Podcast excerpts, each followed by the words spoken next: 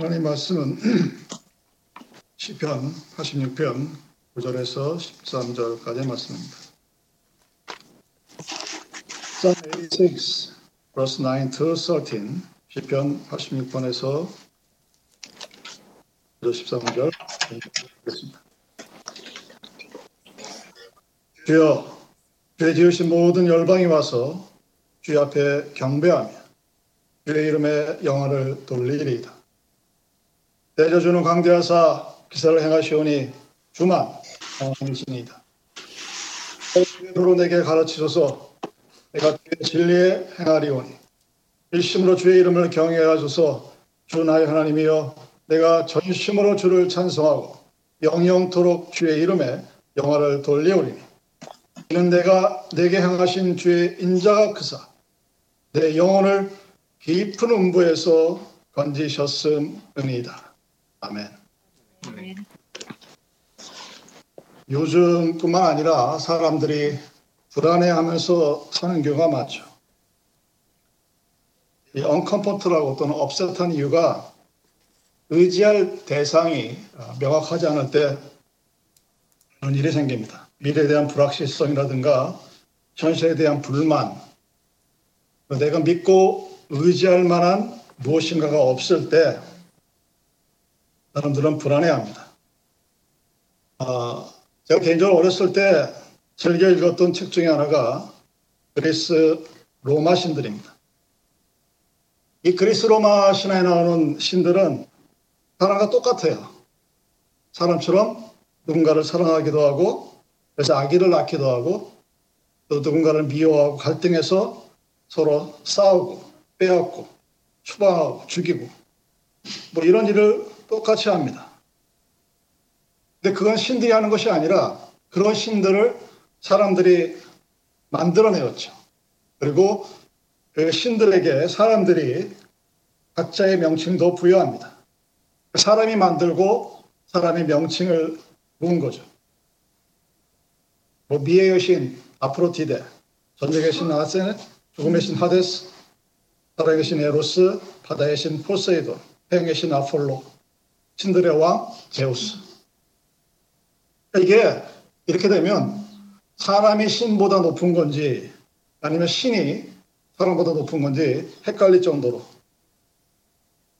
사람이 신을 만들어서 명칭을 부여해놓고 그 신들이 자신들의 삶 속에 개입한다고 믿었습니다. 그게 당대의 그리스 로마인들의 삶의 모습이었습니다. 그래서 신이 자기들의 삶에 함께하기 때문에 무슨 일을 할 때마다 그것에 관계되는 신들 앞에서 경배, 즉 제사를 드리게 됩니다. 왜냐하면 신이 그 일을 담당한다고 믿었기 때문입니다. 말 그대로 신들이 하는 이야기들이죠. 근데 그 신앙은 우리가 그렇게 믿을 뿐이지 그것을 우리의 신앙이라고 얘기하지는 않습니다. 왜냐하면 오늘 우리들은 잘 알고 있습니다. 이 그리스 로마 신화에 나오는 이 신들이 오늘날 우리들의 삶에 개입하지 않고 있다는 사실을 우리는 잘 알고 있습니다. 오늘날 우리들의 삶에 개입하는 분은 단 한 분, 하나님이시죠. 근데 이거보다 더 미개한 사회에서는 모든 자연 만물 속에 신이 있다고 믿었습니다. 모래도 신이 있고 나무도 신이 있고 생명이 있다고 믿었습니다. 그래서 많은 사람들이, 한국을 비롯한 전 세계 모든 사람들이 큰 나무 밑에서 절을 하고 자기가 바라는 바를 그 앞에 아뢰는 그런 믿음이 있습니다. 이런 믿음의 대상을 갖고 있는 사람들은 나무 하나 풀 하나 건드리지 못합니다. 왜냐하면 그것이 자신의 믿음의 대상이기 때문입니다. 의지할 대상이기 때문입니다. 한국교회가 갖고 있는 여러 가지 문제점 중에 하나가 바로 이 미신적인 믿음, 소위 말하는 샤머니즘적인 요소가 굉장히 강한 교회가 한국교회입니다. 그 이유는 우리 조상들이 즐겨 믿었던 그 믿음의 대상, 돌이나 나무나 강이나 산이나 그 대상을 하나님으로 대체해 놓은 상태에서 하나님은 알지 못하고 믿는 그런 모습입니다. 그 사람들이 왜 그러한 대상들을, 업젝트를 경배하고 제사를 지내고 자기의 소원을 비느냐? 그 큰 나무가, 큰 강이, 산이 자기를 해칠까봐 두려워하기 때문입니다. 그리스 로마 신화의 신도 마찬가지고, 그거보다 좀 더 아래 단계로 속해지는 샤머니즘도 그렇고, 이 믿음의 대상이고 의지의 대상인 이들이 우리들에게 두려움의 대상입니다. 그리고 그것을 믿고 의지합니다. 그런 신적인 역사를 가지고 있는 것을, 관점을 우리는 범신론이라고 하죠. 팬세이즘. 모든 만물의 신이 있다. 그리고 이 소위 말하는 팬세이즘은 폴리시즘이라고 하는 가십론에 속해 있는 잘못된 믿음 중에 하나입니다. 중요한 것은 우리들이 무엇을 믿든 간에 저라는 대상이 있다는 사실입니다. 압젝트가 있어요. 목적이 있다는 사실입니다. 그래서 내가 무엇을 믿고 의지하는데 그것이 내 눈에 보이지 않으면 억지로라도 만듭니다. 그래놓고 그 앞에 가서 절을 해야 마음의 위안을 얻고 평화를 얻습니다. 가짜긴 하지만 순간적인 그런 평화를 얻고 그것을 믿음이라고 생각하는 잘못된 사람의 모습들이 있죠. 성경이 우상이라는 것, 그러니까 믿음의 대상이고 내가 믿어야 될 어떤 압젝트를 사람의 수공물, 즉 이라고 성경은 말하고 있습니다. 시편 115편 4절에 그들의 우상들은 은과 금이요 사람이 손으로 만든 것이라. The idols are silver and gold, the work of man's hand. 그러니까 비록 금과 은으로 되어 있다 할지라도 그것은 사람의 손에 의해서 만든 거라는 사실입니다. 시편 130편 15절도 같은 말씀을 합니다. 그래서 시편은 우상을 만드는 사람이나 그것에 절하는 사람은 똑같이 우상과 똑같은 그냥 단순한 무생물, 생명이 없는 그런 무생물에 불과하다고 얘기합니다. 성경은 우리들에게 십계명을 통하여서 명령하십니다. 너를 위하여 새기는 우상을 만들지 말고 또 위로 하늘에 있는 것이나 아래로 땅에 있는 것이나 땅 안에 물속에 있는 것의 어떤 형상도 만들지 말라. 우상을 만들지 말라는 것은 사람의 손으로 만든 것을 섬기지 말라는 얘기입니다. 그리고 오직 하나님이 우리를 만드신 주인이라고 말하고 있는 것입니다. 바로 그것이 우리가 믿어야 될 믿음입니다. 우리 믿음의 대상은 보이지 않는 하나님의 말씀입니다. 우리 믿음의 근거는 성경이 우리에게 주신 말씀입니다. 성경에서 말하지 않는 것을 믿는 것은 다른 믿음이 아닙니다. 개혁신앙의 요체는 성경이 말하는 곳으로부터 시작해서 성경이 끝나는 곳에서 끝납니다. 그래서 개혁교 신앙에서는 죽음 이후에 어떤 일이 벌어질 것인가에 대해서 예측하거나 경험상으로 얘기하지 않습니다. 믿음으로 받아들입니다. 하나님을 나의 주인으로 믿고 모시고 그렇게 살아가는 것이 성경에서 말하는 올바른 성경적인 믿음이요, 그리고 다른 믿음입니다. 그렇다면 왜 그런 주장을 하게 될까? 왜 우리는 큰 나무 밑에 가서 절을 하면 안 되고 내가 보기에 너무나 대단한 자연물 앞에서 절을 하면 안 되고 오직 하나님만을 주인으로 섬기는 신앙이 성경의 신앙이라고 주장을 할까? 거기에 대한 대답은 하나님이 세상을 지으셨기 때문이라는 것이 첫 번째 대답입니다. 천지 만물을 만드신 하나님이 그 안에 있는 나라와 민족을 다스린다고 말씀하십니다. 역대하 16장 31절. 하늘을 기뻐하고 땅은 즐거워하며 모든 나라 중에서는 이르기를 여호와께서 통치하신다 할지로다. 하나님이 아주 작은 이스라엘 나라를 다스리기 위해서 이 땅을 지으신 것이 아닙니다. 만약에 그것이 맞다면 하나님은 오직 이스라엘을 지키시는 수호신에 불과합니다.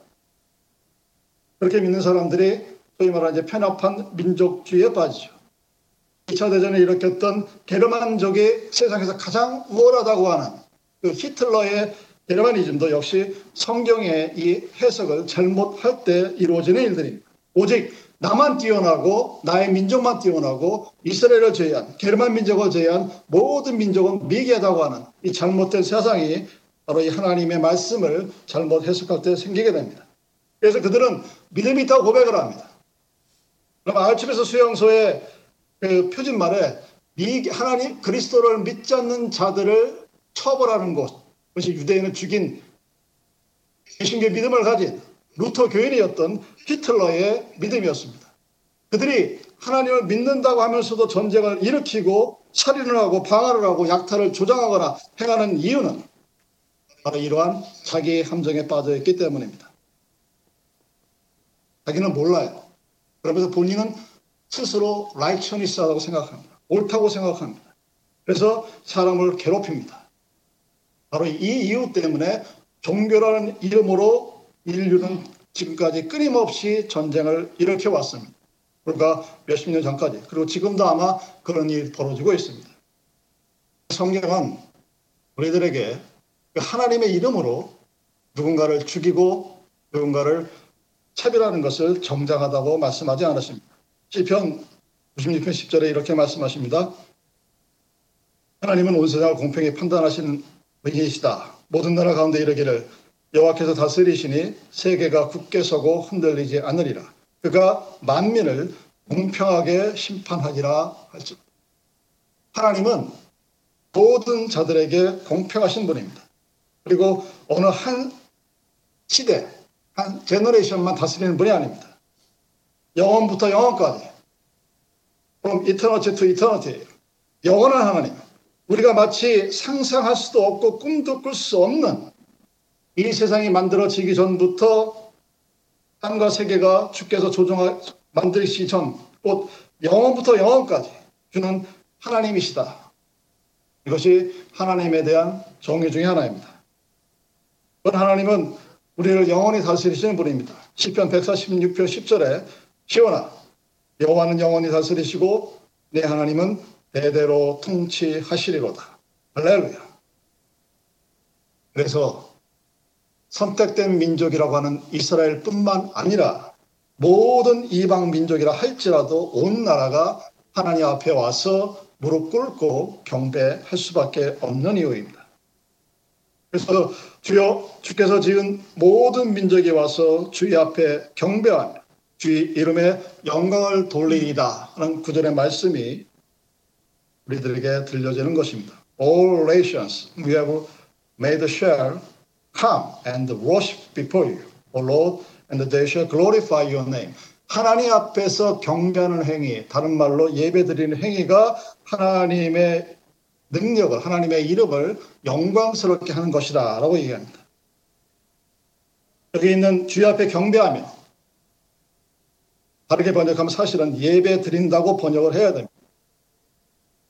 개인적으로도 신학교에서 왜 굳이 같은 단어임에도 불구하고 한국말로 번역이 되는 과정에서 왜 예배라는 단어 대신에 경배라는 단어를 시편에 썼을까 하는 궁금증이 있었습니다. 영어 단어는 아주 명백하게 worship before you, O Lord 이렇게 되어 있죠. 그러니까 주님 앞에 경배하며 주님 앞에 예배하며 하나님을 나의 주인으로 인정할 때 할 수 있는 행위입니다. 예배는 그리고 경배는 주의 이름을 높이는 행위입니다. 오직 하나님만이 내 주인이고 그 주인임을 내가 인정함으로 그 하나님 앞에서 예배드림으로써 온전히 경배함으로써 내 삶에 하나님이 나의 주인임을 인정하는 행위가 주님 앞에서 드리는 예배의 모습입니다. 그래서 하나님을 주인으로 인정하고 드리는 예배, 경배를 하나님은 기쁘게 받아들이십니다. 그래서 내가 드리는 예배를 기뻐하십니다. 내가 드리는 재물의 가치를 따지는 것이 아니라 내 마음의 중심이 우리들의 마음에 그리스도가 함께 있구나 하는 것을 보시고 그것을 기뻐하시는 것입니다. 지난주에도 말씀드렸지만 하나님을 기쁘시게 하는 삶, 그것은 내가 살아가는 오늘 나의 데일리 라이프가 하나님께서 영광이 되는 삶이자 내가 하나님을 나의 주인으로 모시고 살아갈 때만이 주어지는 하나님만이 줄 수 있는 하늘의 기쁨을 누리며 살아갈 수 있는.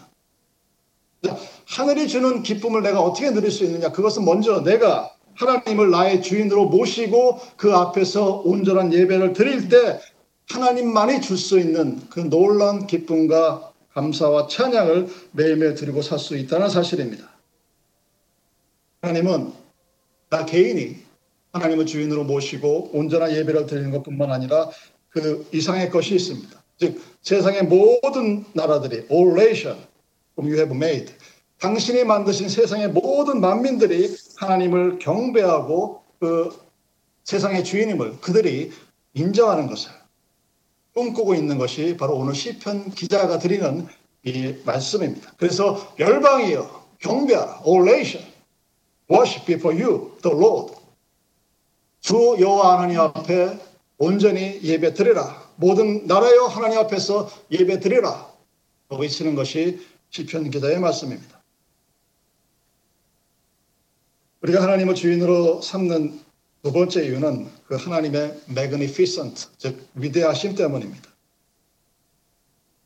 여러분, 요즘처럼 코로나 때문에 자동차가 안 움직이니까 공해가 사라졌다고 그러죠. 하늘이 맑아졌다고 합니다. 저녁에 밖에 나가서 하늘을 바라보십시오. 매일 내가 똑같이 사는 같은 장소, 아무것도 변하지 않는 그 모습이었지만 그 밤하늘에 펼쳐지는 수없이 많은 셀 수 없는 별들의 찬란함을 한번 바라보십시오. 내가 높은 산에 올라갔을 때 펼쳐 보이는 그 대단한 아름다운 씬, 바다 속에 있는 신비한 세계, 우리 주위에서 우리가 매일매일 보는 형형색색의 수없이 아름다운 꽃, 피고 지고 하면서 끊임없이 우리에게 주는 아름다운 라일락 향기, 꽃, 동식물, 이 모든 것들이 하나님이 지으셨다고 얘기할 때 그것을 단 하나의 언어로 표현할 수 있는 시인은 이 땅에 존재하지 않습니다. 왜? 그만큼 아름답고 그 위대함을 우리 인간이 지은 말로는 표현할 수가 없기 때문입니다. 서로 갖기도 하는 수없이 많은 표현들이 우리에게 주어지는 것입니다. 그럼 1999년에 보이저 1호, 화성을 지금도 탐험하고 있는 그 보이저 1호가 한 장의 사진을 보내옵니다. 아주 우주사에 있어서 기록적인 소위 말하는 Pale Blue Dot, 창백한 푸른 점이라는 하나의 사진입니다. 여러분 예배 마치고 시간이 계실 때 인터넷에서 한번 검색해 보세요. Pale Blue Dot 또는 창백한 푸른 점, 아주 조그만 아티클입니다. 우리가 속해 있는 은하계가 태양계죠. 이 태양계도 어마어마한데 현재 우주에 실존하는 게 그런 태양계가 1조랍니다. 우리 인간의 한계로서는 우주의 끝이 어딘지 알 방법이 없어요. 그 보이저 1호가 지구를 찍었습니다. 1995년에 멀리 우주가 지구를 찍었더니 아주 창백한 pale blue 점 하나에 불과한 것이 오늘 우리가 살고 있는 우주의 모습입니다. 이 우주가 우리가 알고 있는 그 모든 경험과 지식과 관계를 뛰어넘는, 도달할 수 없는 그 무엇인가가 있다는 것을 우리에게 보여줍니다. 그래서 그 창백한 푸른 점 하나는 우리 인간이 갖고 있는 오만과 교만, 우쭐함이 얼마나 우습지도 않은가를 우리에게 보여줍니다. 그만큼 이 우주상에서 봤을 때는 하찮은 존재예요. 아주 창백하게 바람이 불면 꺼질 것 같은 그런 점 하나에 불과한 곳에 우리들 지금 70억이 살고 있다는 사실입니다. 왜 삶이 힘들까? 그렇게 생각해보면 편했던 시절이 없었던 것 같아요. 10대나 나름대로, 20대나 20대대로 삶이 그렇게 녹록하지 않습니다. 왜더라고요? 여러분, 내 존재가, my presence가 이 광활한 우주에 어느 정도의 가치를 가지고 있는지를 안다면 우리는 우주 앞에, 아니 하나님 앞에 겸손해질 수밖에 없는 그런 존재입니다. 스스로 내 자신을 돌아보면서 나에게 주어진 그 하나님의 은혜 가운데 살아간다는 이 삶 자체가 얼마나 감사할 수밖에 없는 것을 알게 됩니다. 만약 오늘 나의 삶이, 여러분의 삶이 나에게 주어진 하나님의 은혜 안에서 사는, 그래서 감사와 기쁨이 충만한 그런 삶이 아니라면, 창백한 푸른 점이라고 하는 페일 블루 닷이라는 글을 한번 찾아서 읽어보시기를 바랍니다. 하나님의 위대하신 그 대단한, 기껏하게 나에게 준 선물 정도로 생각하는 그런 교만한 마음이 우리에게 있는 한, 우리는 하나님을 만나지도 못하면서 가짜 은혜에 취해 살아가는, 그래서 자기가 얼마나 교만한지도 모르면서 살아가는 그런 불쌍한 삶을 살아갈 수밖에 없습니다. 우리가 그런 교만함을 버리고 하나님 앞에 겸손할 수 있게 되는 이유는 바로 나와 하나님과의 관계, 릴레이션십이 어떤 것인가를 아는 순간에 내 삶이 비록 유한하고 오래 영원하지 못할다 할지라도 내게 주어진 그 시간과 나머지를 아는 그 순간부터 하나님께서 나에게 주시는 그 기쁨과 감사, 놀라움으로 오늘을 살 수 있습니다. 그리고 내일도 그렇게 살아갈 수 있습니다. 그 내가 믿는 의지의 대상이 비록 보이지 않는다 할지라도 말입니다. 아무리 멋있게 하나님이 지으신 세계를 묘사하려고 해도 우리는 그것을 다 표현할 수가 없습니다. 마술사라고 표현해봤자 그것도 하나님의 갖고 계시는 그 아이덴티티에 어울리지가 않습니다. 하나님의 위대하심이 창백한 푸른 점뿐만 아니라 사람을 통해서 나타나는 것이 바로 우리에게 주어진 은혜입니다. 아주 나약해 보이는 우리 인간이 이 땅을 지배하고 정복하고 다스리는 것을 보십시오. 우리는 호랑이같이 날카로운 발톱도 없습니다.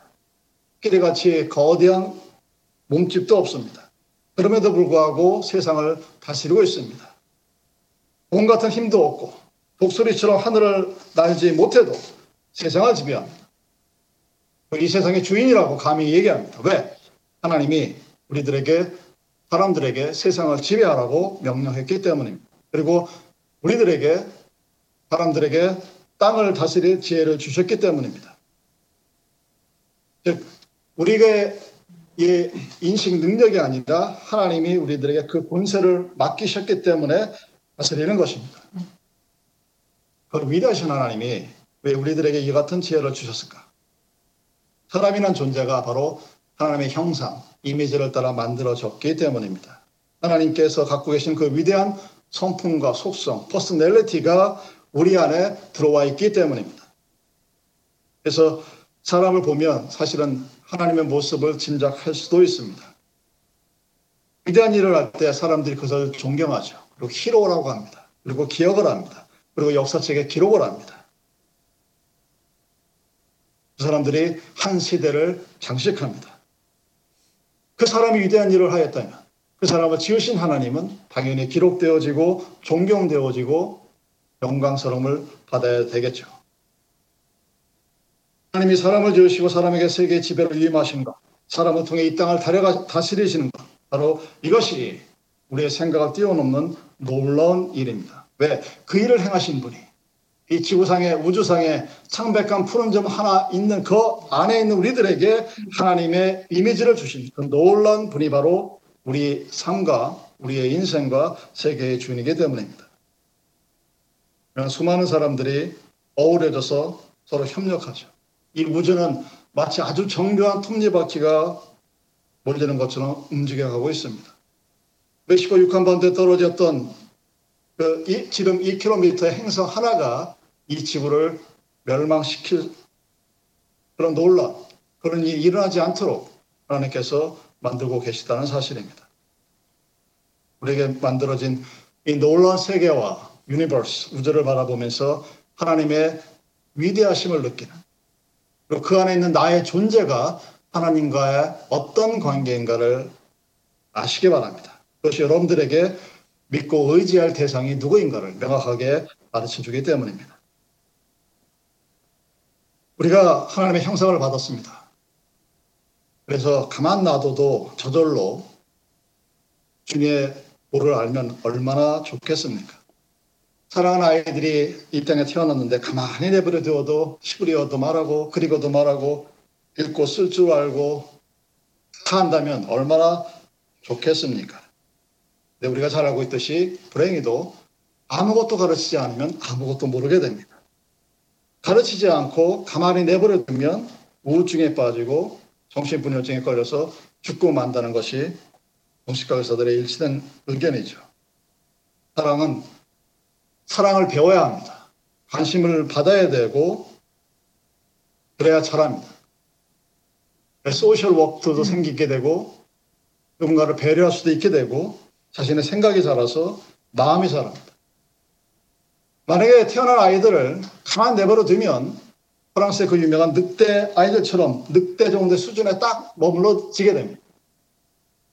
누군가는 가르쳐야 되고 누군가는 하나님에 대해서 말해야 합니다. 여러분, 요즘의 아이들이 만약에 30년, 40년 전의 아이들과 비교해보면 정말 첨단 과학 시대입니다. 근데 과연 이 아이들이 내가 어렸을 때보다 행복했을까?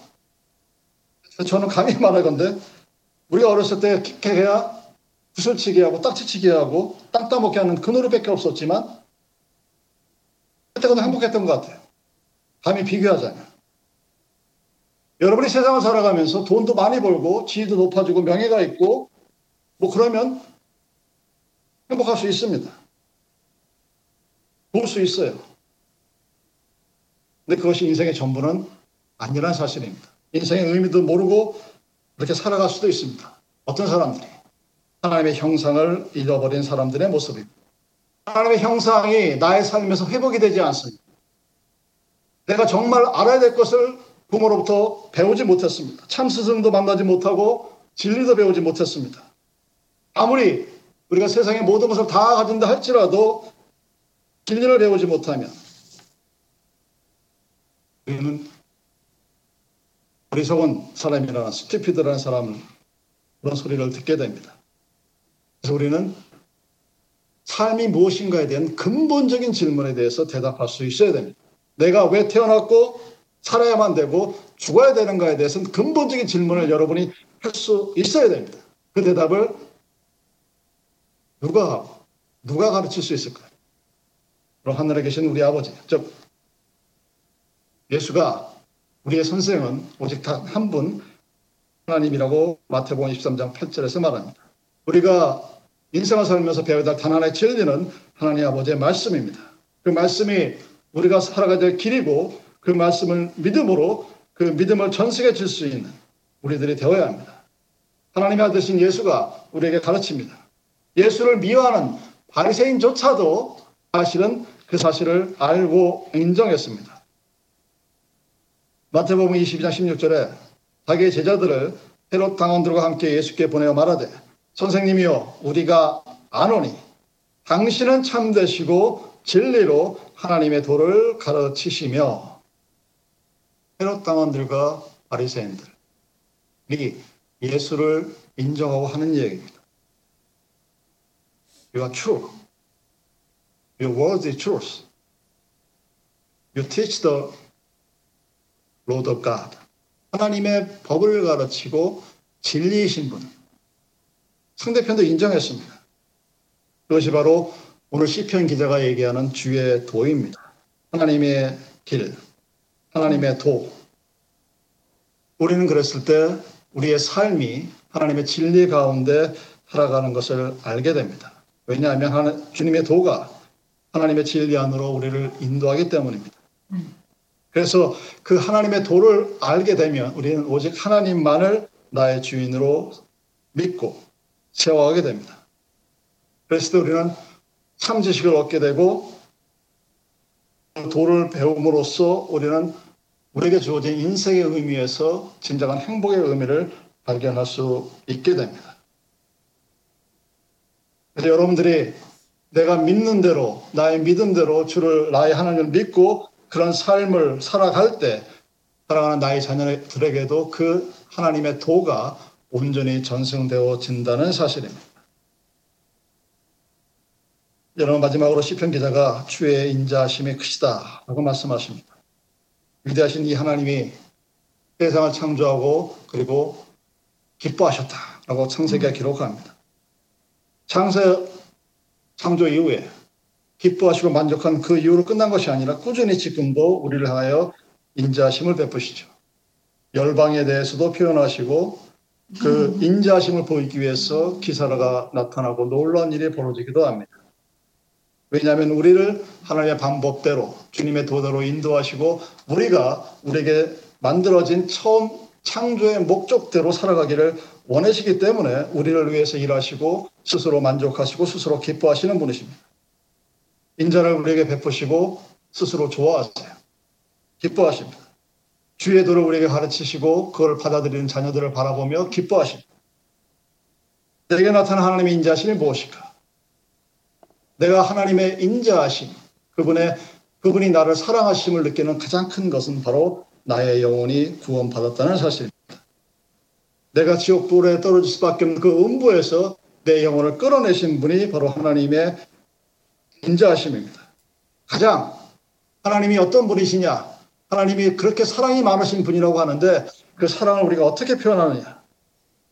가장 극치가 바로 우리를 음부로부터 끌어내셨다는 사실입니다. 창세 전부터 계획되어진 구원 계획이 완성되기 때문입니다. 여러분, 구원은, 셀베이션은 나를 향하신 하나님의 위대하심의 표현입니다.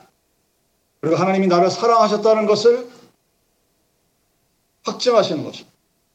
그 위대하신 하나님이 페일 블루 닷이라고 하는 그 조그만 하잘것없는 섬에 살고 있는 우리들에게 관심을 베풀어 주신 이유입니다.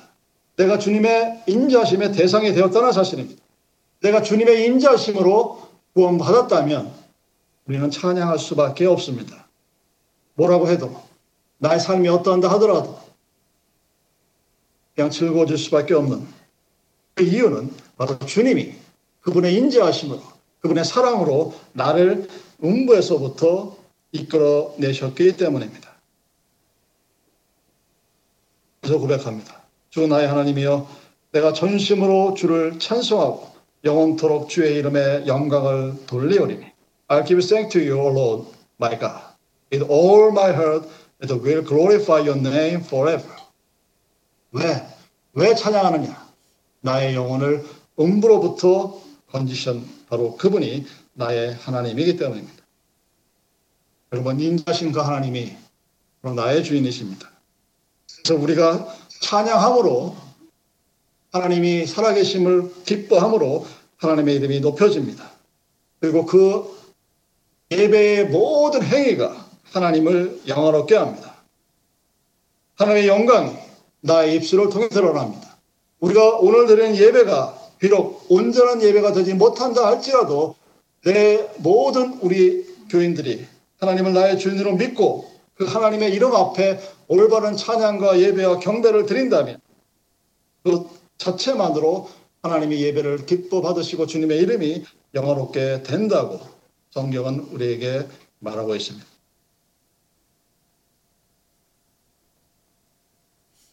하나님의 높으신 이름을 감히 부를 수도 없는 우리들이 하나님의 이름을 높일 수 있도록 찬양할 수 있다는 것 자체가 우리에게 주어진 놀라운 은혜입니다. 그 놀라운 은혜가 우리에게 주어졌습니다. 비록 오늘의 삶이 어떤다 할지라도 말입니다. 비록 내일의 삶이 어찌 될지 모른다 하더라도 우리에게 주어진 은혜입니다. 그래서 그 은혜를 누리며 살아가는 하나님의 자녀들은 나를 향한 주님의 인자하심이 더욱더 커지고 아침에 눈을 뜰 때마다 주의 인자하심으로 감사함으로 새로운 하루를 시작할 수 있게 됩니다. 다시 한번 12절의 말씀을 봉독하겠습니다. 주여 나의 하나님이여, 내가 진심으로 주를 찬송하고 영원토록 주의 이름에 영광을 돌리오니. I'll give thanks to you, O Lord my God, with all my heart, and will glorify your name forever. 이 시간 하나님께 드리는 우리들의 믿음이 고백이 이 기도의 길을 바라보지 않습니다. 기도하시겠습니다.